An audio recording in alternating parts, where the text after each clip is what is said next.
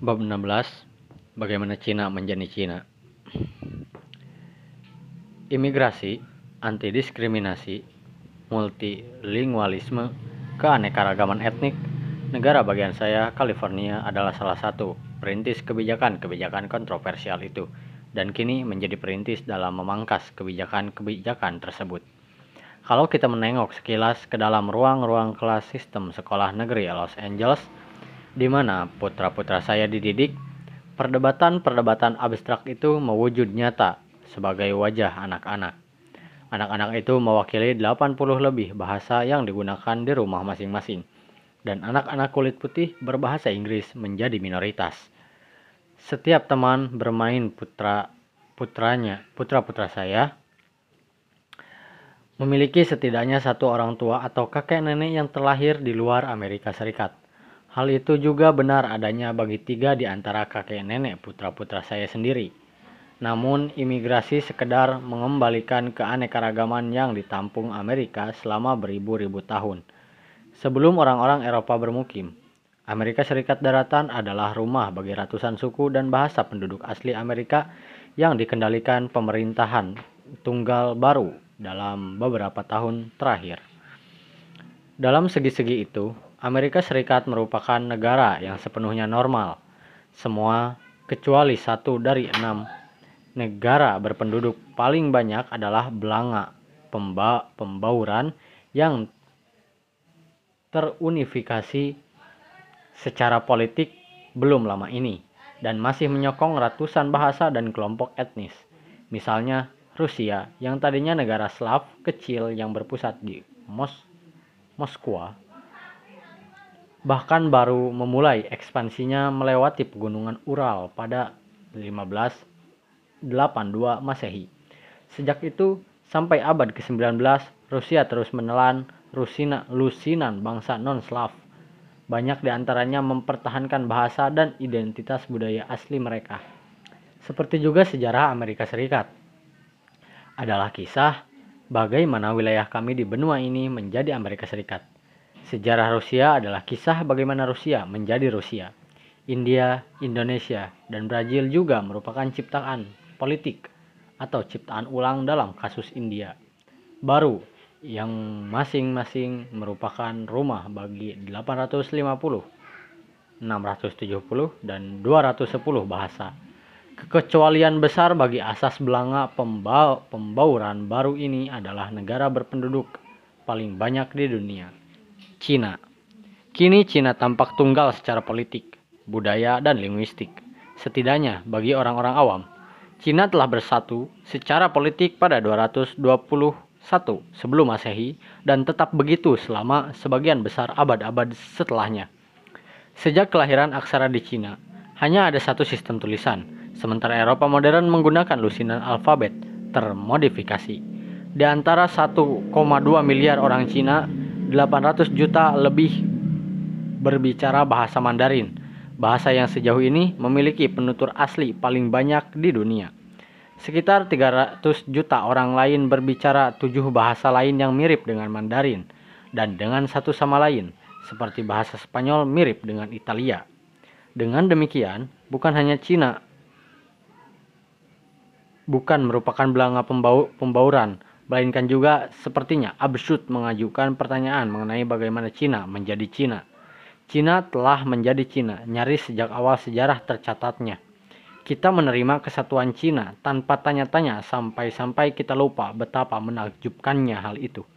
Salah satu alasan mengapa kita seharusnya tidak menduga kesatuan semacam itu adalah genetika. Walaupun klasifikasi rasial kasar terhadap bangsa-bangsa di dunia mengelompokkan semua orang Cina dalam ras yang disebut Mongoloid. Kategori itu menyembunyikan lebih banyak variasi daripada perbedaan antara orang-orang Swedia, Italia, dan Irlandia di Eropa. Terutama orang-orang Cina Utara dan Selatan cukup berbeda secara genetis dan fisik.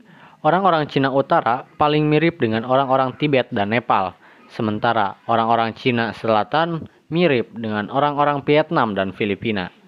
Teman-teman saya dari Cina Utara dan Selatan kerap bisa membedakan satu sama lain hanya dengan melihat sekilas penampakan fisik. Orang-orang Cina Utara cenderung lebih tinggi, besar, pucat, dengan hidung yang lebih mancung, serta mata yang lebih kecil yang tampak lebih sipit. Karena apa yang diistilahkan lipatan efek epikantik. Cina Utara dan Selatan juga memiliki perbedaan lingkungan dan iklim. Utara lebih kering dan dingin, selatan lebih basah dan panas. Perbedaan genetis yang timbul dalam lingkungan yang berbeda mengisyaratkan, menyiratkan sejarah panjang isolasi moderat antara orang-orang Cina Utara dan Selatan. Bagaimana bisa orang-orang ini ternyata akhirnya memiliki bahasa dan budaya yang sama atau sangat mirip? Nyaris Menyatunya Cina secara linguistik juga membingungkan bila kita mengingat ketidaksatuan linguistik di bagian-bagian lain dunia yang juga telah lama didiami. Misalnya kita lihat dalam bab sebelum ini bahwa Papua secara luas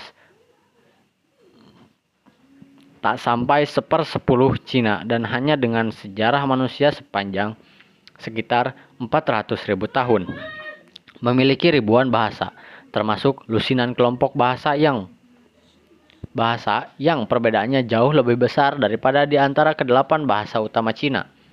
Di Eropa Barat telah terjadi evolusi atau kedatangan sekitar 40 bahasa hanya dalam 6.000 sampai 8.000 tahun sejak tibanya bahasa-bahasa Indo-Amerika Indo-Eropa, termasuk bahasa-bahasa yang sangat berbeda seperti bahasa Inggris, Finlandia, dan Rusia. Namun fosil membuktikan manusia telah ada di Cina selama setengah juta tahun apa yang terjadi terhadap puluhan ribu bahasa berbeda yang pastinya terlahir di Cina selama jangka waktu yang panjang itu. Paradoks-paradoks itu adalah petunjuk bahwa Cina dulu juga pernah sangat beraneka ragam, seperti juga semua bangsa berpenduduk banyak lainnya. Cina berbeda hanya karena telah diunifikasi jauh lebih dahulu. Signifikasinya melibatkan homogena homogenia ho, homogenisasi drastis wilayah luas dalam belanga pembaruan kuno, repopulasi Asia Tenggara tropis, dan pemberian pengaruh yang sangat besar terhadap Jepang, Korea, dan barangkali juga India. Oleh karena itu, sejarah Cina menawarkan kunci bagi sejarah seluruh Asia Timur. Bab ini akan menuturkan cerita bagaimana Cina menjadi Cina.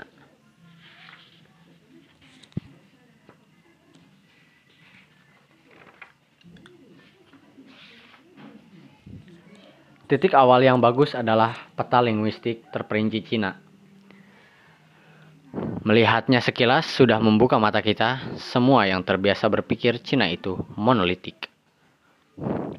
Ternyata selain kedelapan bahasa besar, Cina, Mandarin, dan ketujuh kerabat dekatnya, sering kali secara kolektif disebut sebagai bahasa Cina saja, masing-masing dengan penutur sebanyak antara 11 juta dan 800 juta. Cina juga memiliki 130 lebih bahasa kecil. Banyak di antaranya digunakan hanya oleh beberapa ribu penutur. Semua bahasa itu, besar dan kecil, tergolong ke dalam empat famili bahasa yang sangat berbeda dalam hal keterpencaran penyebarannya. Di satu ekstrem, Mandarin dan kerabat-kerabatnya yang menyusun subfamili Cina dari famili bahasa Sino-Tibet tersebar tanpa putus di Cina Utara sampai Selatan. Kita bisa berjalan menyeberangi Cina dari Manchuria di utara sampai Teluk Tonkin di selatan tanpa keluar dari wilayah yang dihuni oleh penutur asli Mandarin dan kerabat-kerabatnya. Ketiga famili lain tersebar secara pecah-pecah, digunakan oleh pulau-pulau penutur yang dikelilingi oleh lautan penutur bahasa Cina dan family-family bahasa lainnya. Yang sangat terpecah adalah penyebaran family Miao Yao alias Hmong Mien yang terdiri atas 6 juta penutur yang terbagi-bagi di antara sekitar 5 bahasa dan memiliki nama berwarna-warni yaitu Miao merah, Miao putih, Miao hitam, Miao hijau, dan Yao. Para penutur Miao, Yao, hidup dalam beberapa lusin kantong wilayah kecil. Semuanya dikelilingi oleh penutur family-family bahasa lain dan tersebar di daerah seluas setengah juta mil persegi, membentang dari Cina Selatan sampai Thailand. Lebih daripada 100.000 pengungsi berbahasa Miao dari Vietnam membawa family bahasa itu ke Amerika Serikat, di mana mereka lebih dikenal dengan nama alternatifnya Hmong. Kelompok bahasa lain yang terfragmentasi adalah family Austro-Asiatik dengan bahasa Vietnam dan Kamboja sebagai yang paling luas digunakan. Ke-60 juta penutur Austro-Asiatik tersebar dari Vietnam di timur ke Semenanjung Malaya di selatan dan India Utara di sebelah barat. Family bahasa Cina yang keempat adalah dan yang terakhir adalah family Tai Kadai, termasuk bahasa Tai dan Lao. Yang ke-50 juta penuturnya tersebar dari Cina Selatan ke wilayah Thailand Selatan dan Myanmar di barat. Tentu saja para penutur Miao Yao tidak tersebar terpencar-pencar seperti sekarang akibat ada helikopter kuno yang menjatuhkan mereka di sana-sini di Asia.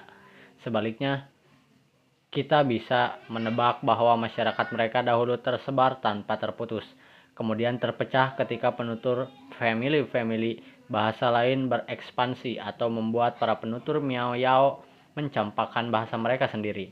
Bahkan sebagian proses fragmentasi linguistik itu terjadi dalam 2500 tahun terakhir dan terdokumentasi dengan baik dalam sejarah.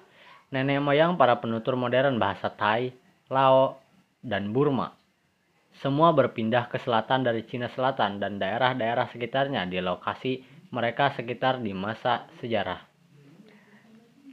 Secara berturut-turut menyingkirkan orang-orang keturunan migrasi-migrasi sebelumnya yang telah menetap di situ.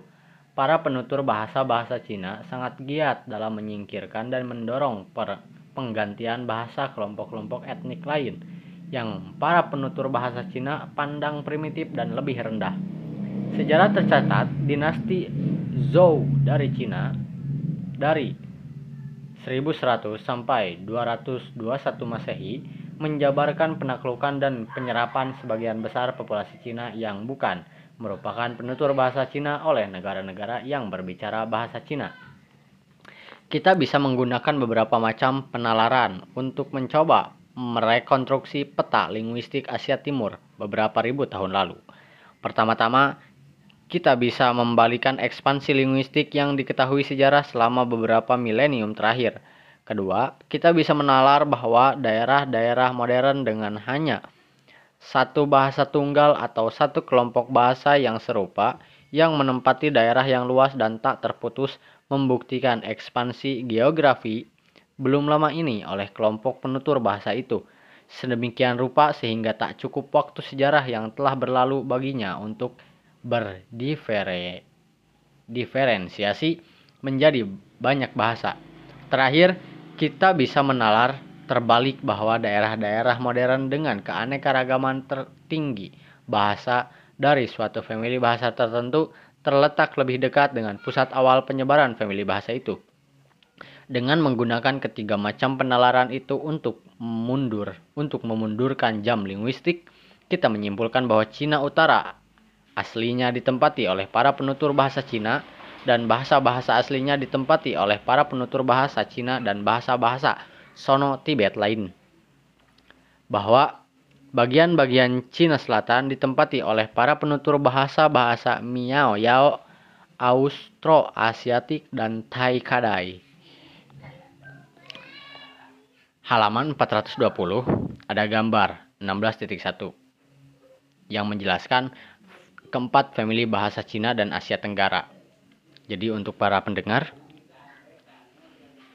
eh, silahkan untuk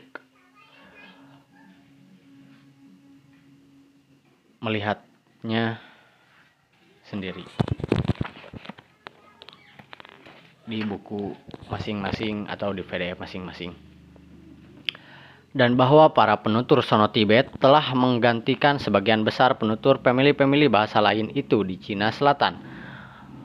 Perubahan linguistik yang bahkan lebih drastis lagi pastilah menyapu Asia Tenggara tropis sampai sebelah selatan Cina, di Thailand, Myanmar, Laos, Kamboja, Vietnam, dan Semenanjung Malaya. Bahasa-bahasa apa pun yang tadinya digunakan di sana pastilah sudah punah sepenuhnya sekarang, sebab semua bahasa modern negara-negara itu tampaknya merupakan penyerbu baru, terutama dari Cina Selatan atau pada beberapa kasus dari Indonesia. Karena bahasa-bahasa Miao Yao nyaris tidak bertahan sampai ke masa kini. Kita juga bisa menduga bahwa dulu di Cina Selatan juga ada family-family bahasa lain selain Miao Yao. Austro-Asiatik, dan Taikadai. Namun, tidak ada bahasa modern dari family-family lain itu yang masih lestari. Seperti yang akan kita lihat, family bahasa Austronesia, Austronesia yang mencakup semua bahasa Filipina dan Polinesia mungkin merupakan salah satu dari family lain itu yang lenyap dari Cina daratan dan kita mengetahuinya hanya karena family bahasa itu menyebar ke kepulauan Pasifik dan Sintas di sana. Penggantian bahasa di Asia Timur itu mengingatkan kita akan penyebaran bahasa-bahasa Eropa, terutama bahasa Inggris dan Spanyol ke dunia baru. Yang tadinya rumah bagi seribu lebih bahasa pribumi Amerika, kita kini tahu bahwa sejarah kita belum lama ini bahwa bahasa Inggris tidak menggantikan bahasa-bahasa Indian Amerika Serikat semata karena bahasa Inggris terdengar merdu di telinga orang-orang Indian.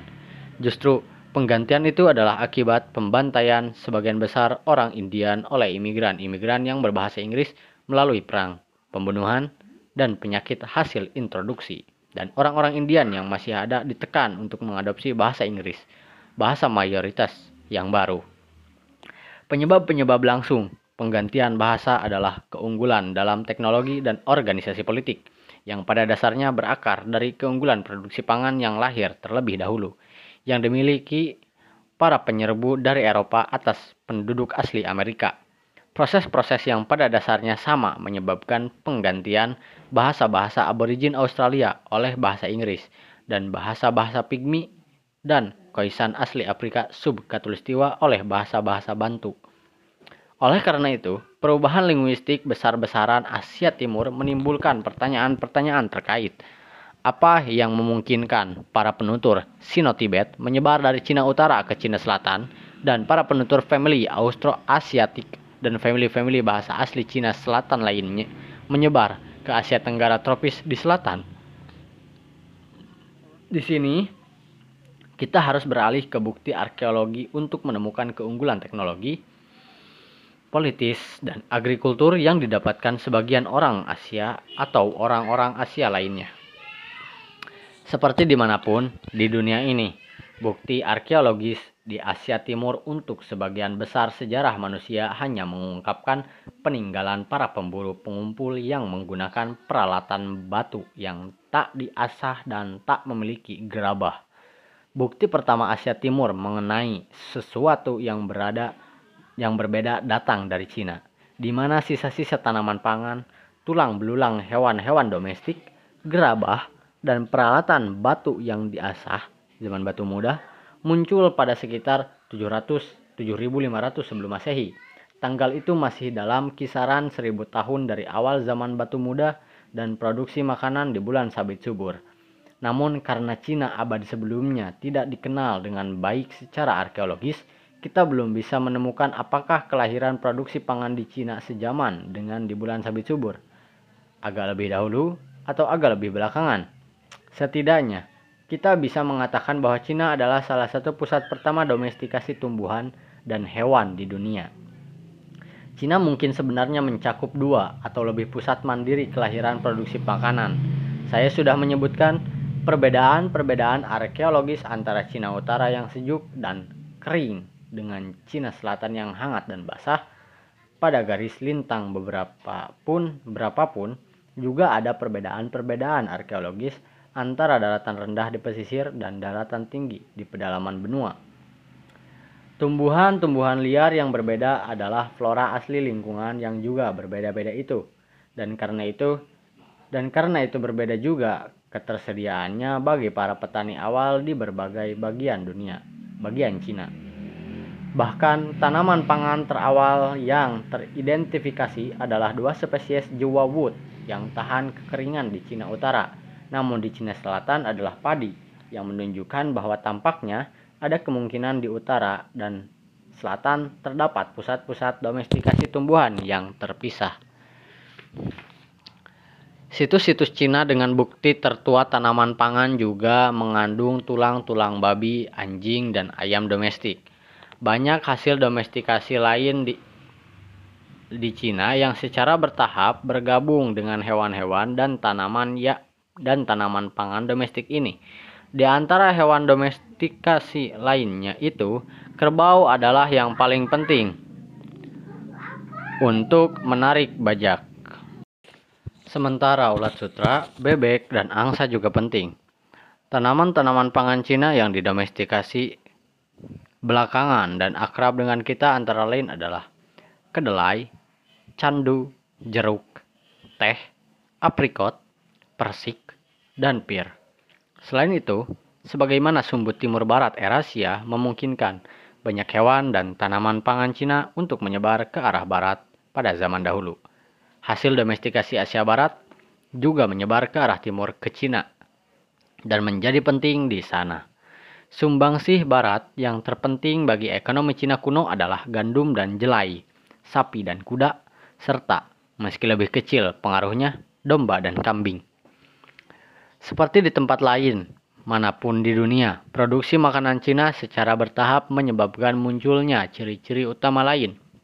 Peradaban yang kita bahas di bab 11 sampai 14. Tradisi perundagian perunggu yang sangat hebat di Cina lahir pada milenium ketiga sebelum Masehi dan pada akhirnya menghasilkan pengembangan produksi besi tuang yang sejauh ini diketahui merupakan yang paling tua di Cina pada sekitar 500 sebelum Masehi. 1500 tahun berikutnya menjadi saksi mengalir derasnya berbagai ciptaan teknologi Cina yang disebutkan di bab 13 yang mencakup kertas, kompas, gerobak, dan mesiu. Kotak-kotak berbenteng muncul pada milenium ketiga sebelum Masehi dengan pemakaman yang memiliki variasi besar antara makam-makam yang sederhana dan berhiasan mewah, menandakan kemunculan peradaban kelas. Masyarakat terstratifikasi yang para penguasanya bisa memobilisasi tenaga buruh jelata besar-besaran juga terbukti dari keberadaan tembok-tembok pertahanan kota yang besar, istana-istana megah, dan akhirnya kanal besar, kanal terpanjang di dunia, lebih daripada 1500 km panjangnya, yang menghubungkan Cina Utara dan Selatan. Ada bukti tulisan dari abad kedua sebelum Masehi namun tulisan mungkin lahir sebelum itu. Pengetahuan arkeologis kita mengenai kota-kota dan negara-negara yang bermunculan di Cina kemudian dilengkapi dengan catatan-catatan tertulis dari dinasti-dinasti pertama Cina yang mencapai masa dinasti Xia, Xia yang muncul sekitar 2000 sebelum Masehi. Sementara itu, dalam hal produk, sampingan merugikan dari produksi pangan. Penyakit-penyakit menular, kita tidak bisa menentukan di bagian dunia lama mana sebagian besar penyakit utama dunia lama muncul.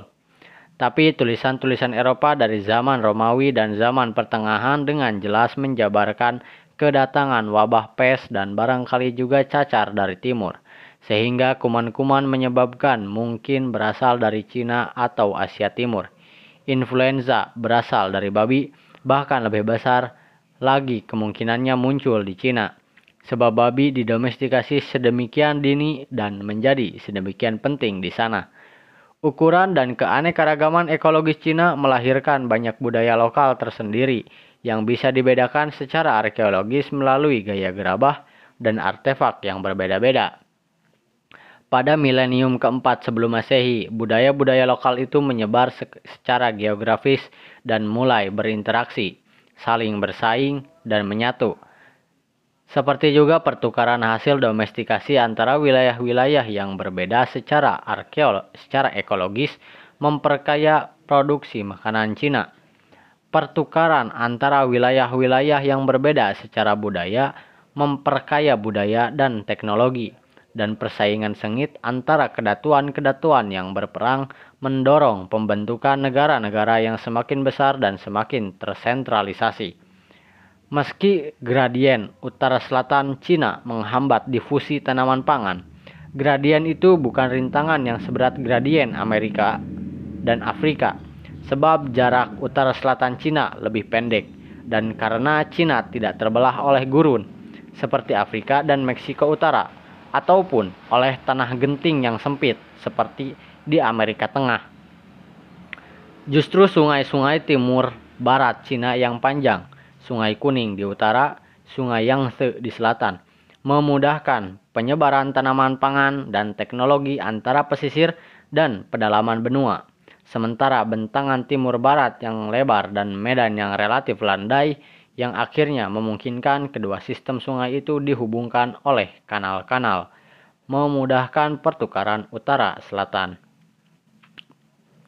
Semua faktor geografis itu membantu unifikasi budaya dan politik sejak dini di Cina, sementara Eropa Barat dengan luas daerah yang serupa namun dengan medan yang jauh lebih tidak rata dan tidak memiliki sungai-sungai pemersatu semacam itu menolak unifikasi budaya dan politik sampai sekarang. Sejumlah perkembangan menyebar dari selatan ke utara di Cina, terutama peleburan besi dan budaya padi. Namun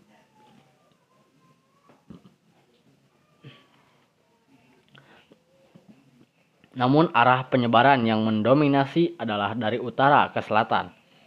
Kecenderungan itu terlihat paling jelas pada tulisan berbeda dengan era Asia Barat yang menghasilkan banyak sekali sistem tulisan awal, misalnya tulisan paku Sumeria, hieroglif Mesir, hieroglif Mesir, alfabet Hittite, Minoa, dan Semit. Cina hanya mengembangkan satu sistem tulisan yang teruji dengan baik. Sistem itu disempurnakan di Cina Utara yang menyebar dan meniadakan perlunya sistem lain atau menggantikan sistem lain yang sedang berkembang dan berevolusi menjadi tulisan yang masih digunakan di Cina saat ini. Ciri-ciri lain masyarakat Cina Utara yang menyebar ke selatan adalah teknologi perunggu, bahasa-bahasa Sino-Tibet, dan pembentukan negara. Ketika dinasti pertama Cina, dinasti Xia, Shang, dan Zhou muncul di Cina Utara pada milenium kedua sebelum Masehi. Tulisan-tulisan yang masih ada dari milenium pertama sebelum Masehi menunjukkan bahwa etnis Cina saat itu, seperti juga banyak di antara mereka sekarang, telah cenderung merasa lebih unggul secara budaya daripada orang-orang barbar non-Cina. Sementara orang-orang Cina Utara bahkan cenderung menganggap orang-orang Cina Selatan sebagai sebagai barbar. Misalnya, seorang penulis dinasti Zhou akhir pada milenium pertama sebelum Masehi menjabarkan orang-orang Cina lain sebagai berikut. Orang-orang dari kelima wilayah itu, negara-negara tengah dan Rong, Yi, serta suku-suku liar di sekitar. Mereka memiliki sejumlah ciri yang mereka tidak bisa ubah. Suku-suku di timur disebut Yi. Rambut mereka tergerai, sementara badan mereka bertato. Sebagian di antara mereka makan tanpa memasak hidangannya, terlebih dahulu dengan api. Si penulis Zhou melanjutkan dengan menjabarkan suku-suku liar di sebelah selatan, barat, dan utara sebagai pelaku tindakan-tindakan lain yang sama barbarnya. Misalnya menghadapkan kaki ke sebelah dalam, menato dahi, mengenakan pakaian dari kulit, hidup di gua, tidak makan padi-padian, dan tentu saja menyantap makanan mentah. Negara-negara yang diorganisasi oleh atau mencontoh negara dinasti Zhou di Cina Utara menyebar ke selat ke Cina Selatan selama milenium pertama sebelum Masehi, berpuncak pada pemersatuan politik Cina di bawah dinasti Qing Qin pada 221 Masehi sebelum Masehi. Pemersatuan budayanya semakin cepat pada periode yang sama, seiring negara-negara Cina beradab yang melek aksara menyerap atau ditiru oleh orang-orang barbar yang tuna aksara. Sejumlah pemersatuan budaya bersifat bengis, misalnya Kaisar Qin pertama menyatakan semua buku sejarah tertulis sebelumnya tidak berharga dan memerintahkan agar buku-buku dibakar, sehingga menghanguskan banyak pengetahuan kita mengenai sejarah dan tulisan awal Cina. Tindakan itu dan tindakan lain yang juga sama kerasnya pastilah telah bersumbangsih terhadap penyebaran bahasa-bahasa Sino-Tibet dari Cina Utara ke sebagian besar Cina dan terhadap penyusutan Miao Yao dan famili bahasa lainnya sehingga tersebar terpecah belah seperti sekarang. Di Asia Timur, semenanjung awal Cina di bidang produksi makanan, teknologi tulisan dan pembentukan negara Di Asia Timur, kemajuan awal Cina di bidang produksi makanan, teknologi, tulisan, dan per pembentukan negara menyebabkan inovasi Cina juga bersumbangsi sangat besar terhadap perkembangan wilayah tetangganya. Misalnya, sampai milenium keempat sebelum Masehi, sebagian besar Asia Tenggara tropis masih dihuni oleh pemburu pengumpul yang membuat alat batu kerikil dan serpih yang tergolong apa yang yang tergolong apa yang diistilahkan tradisi Hoa Bin yang namanya berasal dari situs Hoa Bin, Vietnam. Setelahnya, tanaman pangan dari Cina, teknologi zaman batu muda, kehidupan desa, dan gerabah yang mirip dengan yang ada di Cina Selatan menyebar ke Asia Tenggara tropis. Barangkali disertai bahasa Cina Selatan, ekspansi orang Burma, Laos, dan Thai ke arah Selatan pada masa sejarah dari Cina Selatan melengkapi signifikasi terhadap Asia Tenggara tropis. Semua bangsa modern itu adalah keturunan yang belum lama memisah dari sepupu-sepupu Cina Selatan mereka. Sedemikian besar kemenangan Cina itu sehingga bangsa-bangsa yang sebelumnya menghuni Asia Tenggara tropis hanya meninggalkan sedikit jejak pada populasi modern wilayah tersebut hanya tiga kelompok pemburu pengumpul yang tersisa. Negrito Semang di Semenanjung Malaya, para penduduk Kepulauan Andaman, dan Negrito Pedoid di Sri Lanka, yang menjadi petunjuk bahwa para penghuni Asia Tenggara tropis dahulunya mungkin berkulit gelap dan berambut keriting, seperti orang-orang Papua modern dan tak seperti orang-orang Cina dan Asia Tenggara tropis modern yang merupakan keturunan mereka yang berkulit terang dan berambut lurus. Sisa-sisa orang Negrito di Asia Tenggara itu mungkin merupakan yang terakhir di populasi sumber yang mengolonisasi Papua.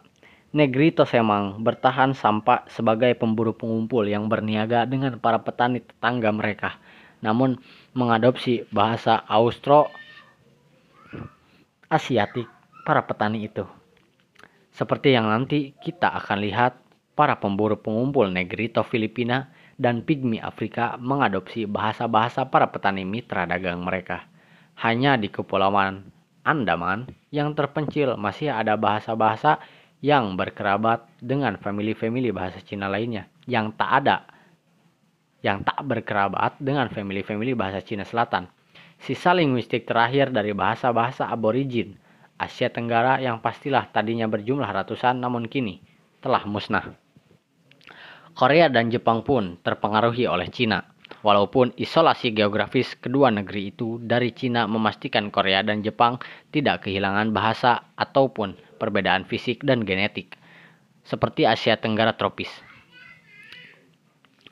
Korea dan Jepang mendapat padi dari Cina pada milenium kedua sebelum Masehi, perundagian perunggu pada milenium pertama sebelum Masehi, dan tulisan pada milenium pertama Masehi. Cina juga memberi gandum dan jelai Asia Barat ke Korea dan Jepang. Kita tak boleh melebih-lebihkan sewaktu menjabarkan peran besar Cina terhadap peradaban Asia Timur. Bukan artinya semua kemajuan budaya di Asia Timur di Asia Timur berakar di Cina dan bahwa orang Korea, Jepang, dan Asia Tenggara tropis hanyalah kaum barbar yang tak bisa menciptakan dan tak menyumbangkan apa-apa. Orang Jepang kuno mengembangkan sejumlah gerabah tertua di dunia dan menetap sebagai pemburu pengumpul di desa-desa yang bertahan hidup berkat sumber daya makanan laut Jepang yang kaya. Lama sebelum produksi makanan tiba, sejumlah tanaman pangan. Barangkali didomestikasi pertama kali atau secara mandiri di Jepang, Korea, dan Asia Tenggara tropis. Namun peran Cina jelas sangat besar. Misalnya, nilai gengsi budaya Cina masih sangat besar di Jepang dan Korea sampai-sampai Jepang tak terpikir untuk membuang sistem tulisannya yang bersumber dari Cina. Terlepas dari kesulitan-kesulitannya merepresentasikan bahasa Jepang. Sementara Korea baru sekarang menggantikan tulisannya yang merepotkan dan, dan berasal dari Cina dengan alfabet Hanggu Hangul Hangulnya yang hebat dan diciptakan sendiri. Bertahannya tulisan Cina di Jepang dan Korea adalah warisan gamblang abad ke-20 dari domestikasi tumbuhan dan hewan di Cina nyaris 10.000 tahun silam. Berkat pencapaian para petani pertama Asia Timur, Cina menjadi Cina, sementara orang-orang dari Italia dari Thailand sampai Pulau Paskah seperti yang akan kita lihat di bab berikutnya menjadi sepupu-sepupu mereka.